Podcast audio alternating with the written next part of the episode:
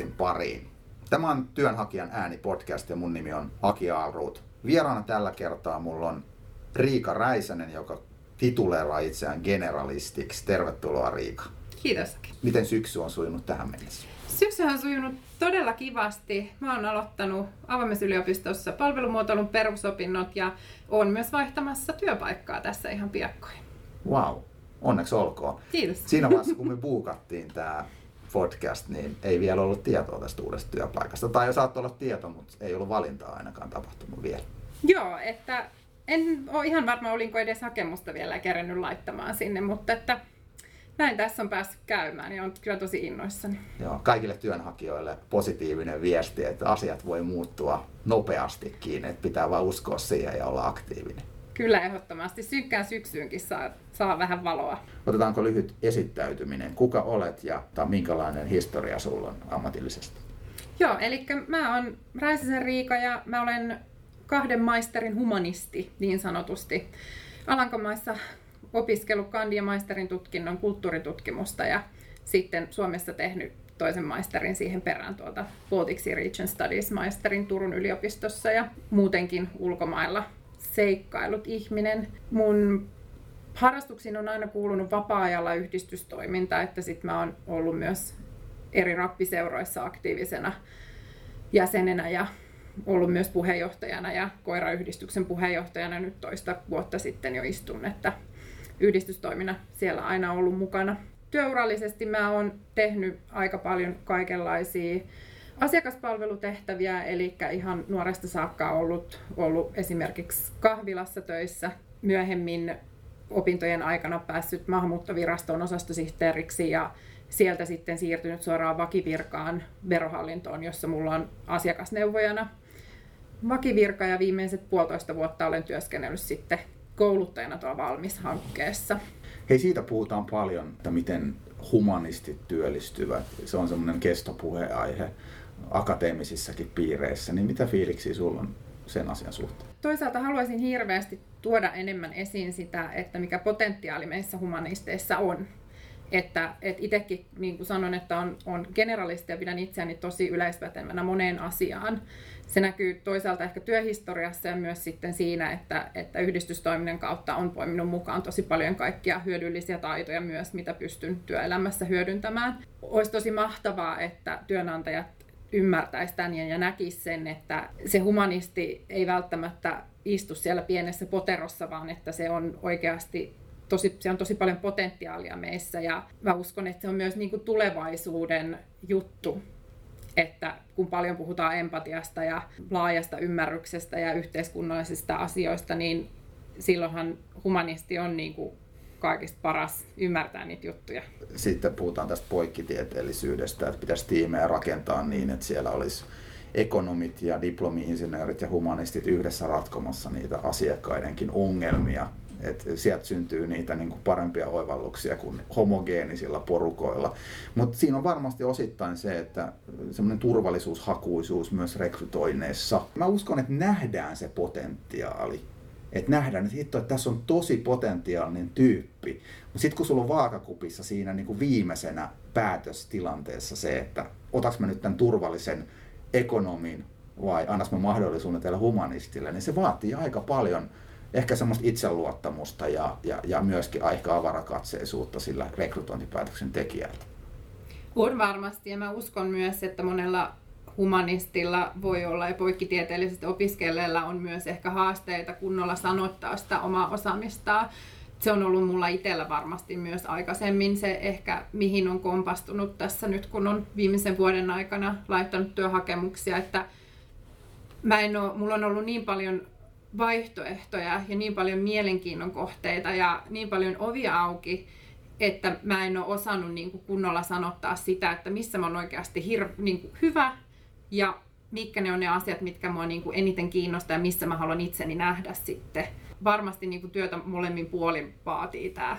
Ja sitten oli vielä tämmöinen mielenkiintoinen kulma tähän keskusteluun, mitä etukäteen pohdittiin, oli tämä, että sä oot nyt ollut julkisella puolella reilun parin vuoden ajan. Niin tietyllä tavalla siinähän on se julkisella sektorilla työskentelyssä tämmöinen työntekijälle varmempi olotila, että voi luottaa siihen, että työt jatkuu ja näin. Tämmöisessä nopeasti muuttuvassa maailmassa, jossa niin kuin mikään ei tunnu olevan varmaa, niin minkälaisia reaktioita sit siellä julkisella puolella tuli, kun sä ilmoitit, että hei, että nyt mä haluankin kokeilla taas jälleen kerran, että miltä tuntuu olla siellä yksityisellä puolella. Aikani hain valtiolle hommia tässä näin, mutta ne ei hirveästi ole poikinut mitään.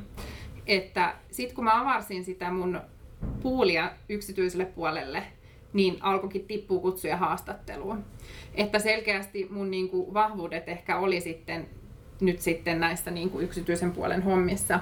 Reaktiot on ollut hyvin vaihtelevia, että mikähän, mikä on hienompaa kuin vakivirka valtiolla, kun leipä on pieni mutta pitkä.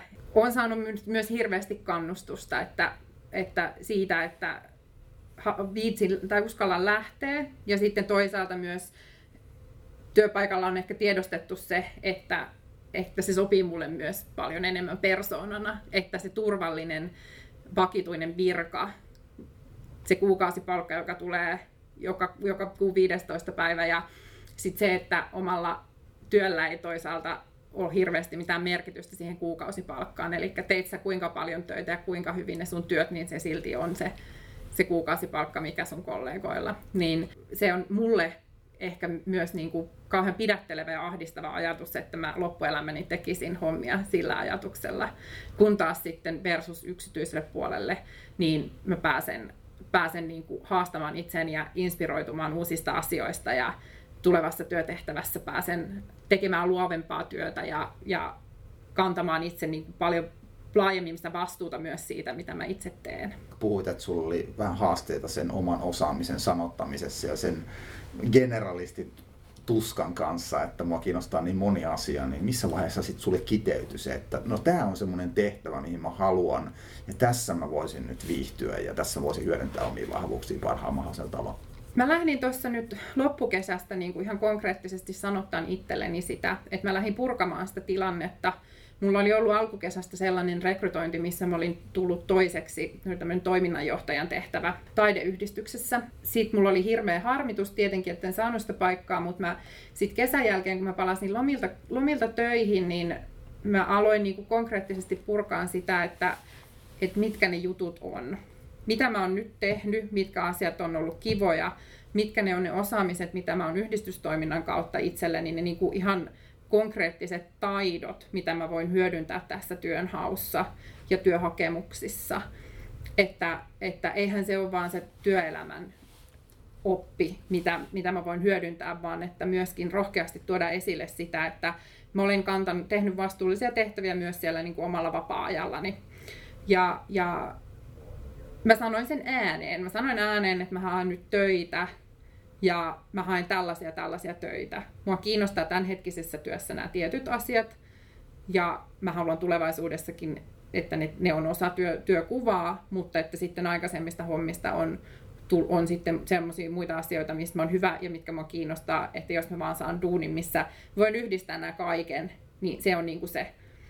Ja aika pitkälti sitten mä päädyin sellaiseen, sellaiseen määritelmään, että mä haluaisin työskennellä ohjelmistoalalla, asiakaskokemuksen parissa sitä kehittäen ja myös viestinnällisissä, eli mä haluan töissä, eli että mun työtehtävä pitää sisällään viestintää. Ja nythän mä aloitan sitten tämmöiset yhteisömanagerin tehtävät. Eli aika hyvin niin kuin päästiin kiteyttämään tässä uudessa työssä sitten näitä, mitä mä olinkin pohtinut aikaisemmin. Nyt kun olet hakenut työpaikkoja, niin tuleeko sinulle joku myönteinen esimerkki jostain prosessista esille, mitä sä haluaisit kuvata nyt kuuntelijoille? No rohkeus toisaalta, eli kun on vaikea sanoa, että minkälaisia ne on ollut ne rekryt sitten niiden näkökulmasta, jotka ei vaikka haastatteluun ole päässyt. Mutta itsellä ainakin tässä nyt tämä uusi työ, minkä, minkä aloitan pian, niin siinä rekrytoinnissa käytettiin rohkeasti hyödyksi sitä omaa tuotetta. Eli tuotiin sitä yrityksen persoonaa esiin siinä hakemusprosessissa. Ei ollut mikään semmoinen konservatiivinen pönötys, että hakemus ja haastattelu ja näin, vaan että ne lähdettiin ihan niin kuin innokkaasti myös näyttämään hakijoille, että minkälainen se on se yritys. Kun, ja sitä kaipaisi enemmän kyllä ehdottomasti, että, että tuntuu, että kun lähdetään rekrytointeihin, niin pitää olla niin selkäsuorana ja korrektisti siellä jotenkin, että annetaan yrityksestä tietynlainen kuva, kun taas sit voisi niin kuin oikeasti rohkeasti tuoda esiin myös sitä yrityskulttuuria ja, ja sitä yrityksen myös sitä persoonaa sinne, että hakijalle muodostuisi jo siinä vaiheessa sitten sellainen laajempi kuva ehkä siitä, että, että minkälainen mesta on kyseessä. Mä lähdin miettimään tämän, tämän rekryprosessin aikana, kun mä itse sitten tein sitä tehtävää ja nauhoittelin videoklippejä itsestäni ja tämmöisiä näin, että mä pääsin heittäytymään siihen, niin mä lähdin, mietin myös, että kuinka helppoa olisi jonkun yrityksen vaan niin kuvata video työpaikalla, haastatella jotain työntekijöitä sieltä ja lähettää se hakijoille. Eli avata jo sitä niin kuin työympäristöä siellä. Tietenkin tietynlaisten haasteiden kautta vaikka, että, että mikä estää sitten teettämästä jotain pieniä tehtäviä. Että ei ne munkaan viisi tehtävää, mitä mä tässä rekryssä tein, niin ei ne ajallisesti hirveästi syönyt mun päivästä, koska oli tarkoituskin, että vähän pääsee heittäytymään siihen ja tekee mitä mieleen tulee. Ja ilmeisesti ne sitten oli ihan kannattavia juttuja, mitä mä lähdin hulluttelemaan, kun sain paikan. Joo. Mm. Eli tietyllä tavalla, kun tehdään näitä testejä, niin niillä on osaamisen tai firman sopivuuden funktio, mutta toisaalta myös se, että niiden kautta voidaan vähän simuloida sitä, että mitä se arki voisi olla siellä työpaikalla, sit kun se työ alkaa.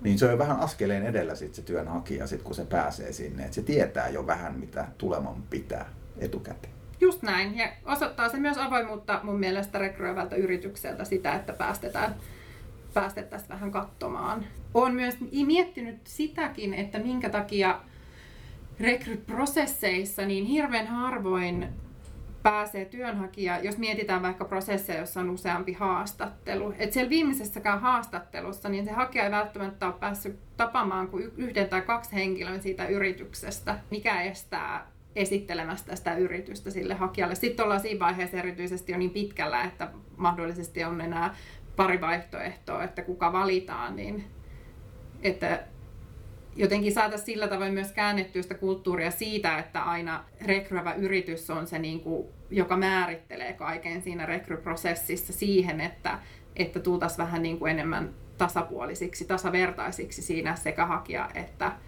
että yritys. Kyllä, että olisi edellytyksiä myös työnhakijalla tehdä sitä omaa päätöstä, kun mm. tietää vähän enemmän.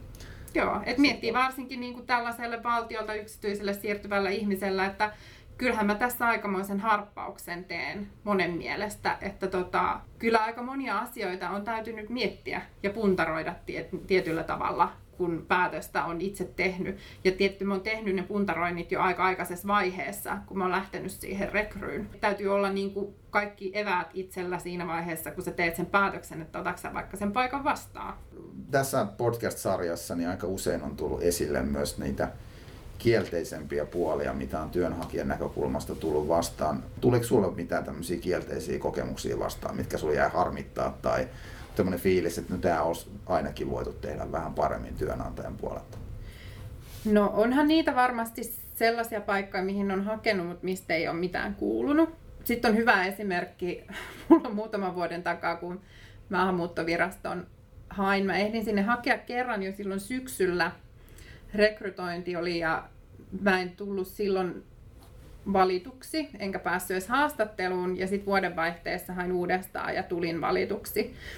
Ja mä ehdin olla sit siellä jo useamman kuukauden siinä, siinä mun määräaikaisessa virassa, kun mä saan sähköpostin siitä syksyn rekrystä, että et tullut valituksi. Eikä. Mutta mä oon huomannut kyllä, että, että näissä valtiohallinnonkin rekryissä on kyllä skarpattu, että on ollut sen jälkeen kyllä positiivisiakin kokemuksia siitä, että on pidetty tosi hyvin ajan tasalla.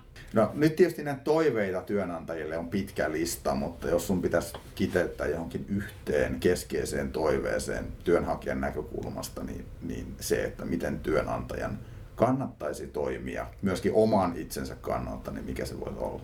No olemalla aktiivinen tietenkin. Tämä on varmaan semmoinen, mitä jokainen toivoo. Eli ei jätetä niitä hännänpäitä sinne, että sitten kun joku päätös on tehty, niin siitä informoidaan sitten mahdollisimman pian.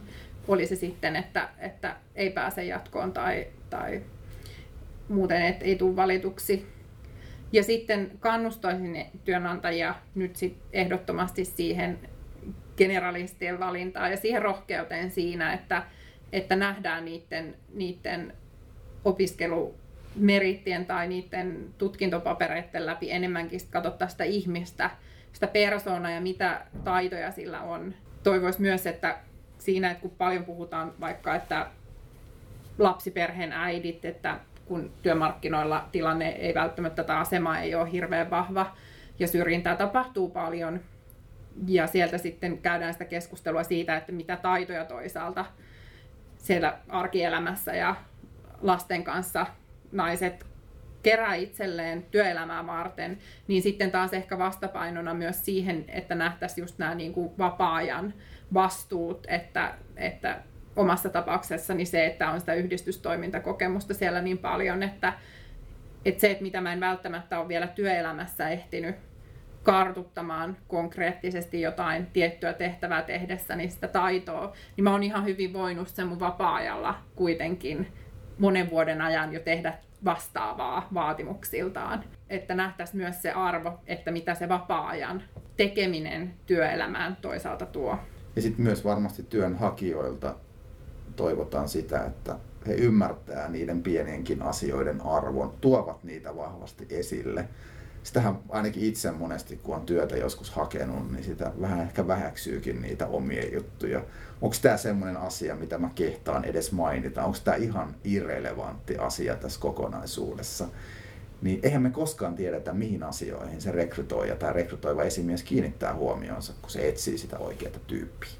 Joo, ei. Että kyllä se itsellä on ainakin auttanut tosi paljon se, että on alkanut rohkeasti tuomaan esiin niitä omia, omia tota, taitoja, mitä on vapaa-ajalta, vapaa-ajan harrastusten kautta kartuttanut. Että se varmaan on myös ollut tässä nyt viimeisten hakujen kanssa, mitä on, on kesän jälkeen tehnyt ja päässyt sit pitkälle haastatteluihinkin ja muuta, niin ollut se, että on ihan oikeasti alkanut tuomaan esiin niitä.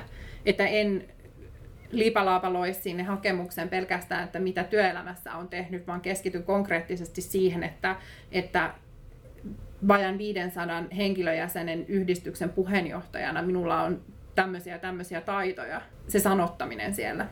Ja sitten mä haluaisin tähän loppuun vielä, että sä esittäisit muutaman vinkin niille, jotka nyt haluavat sieltä julkiselta puolelta yksityiselle puolelle. Rohkaistu, usko itsees ja anna mennä. Hienoa, tuossa oli tiiviisti, ytimekkäästi tuotu esille. Laittakaa kaikki korvan taakse. Hei, me ollaan päästy haastattelun loppuun tosi paljon kiitoksia Riika haastattelusta. Kiitos, oli mahtavaa tulla käymään. Yes, ja paljon onnea myöskin uuteen työpaikkaan. Kiitos, kiitos.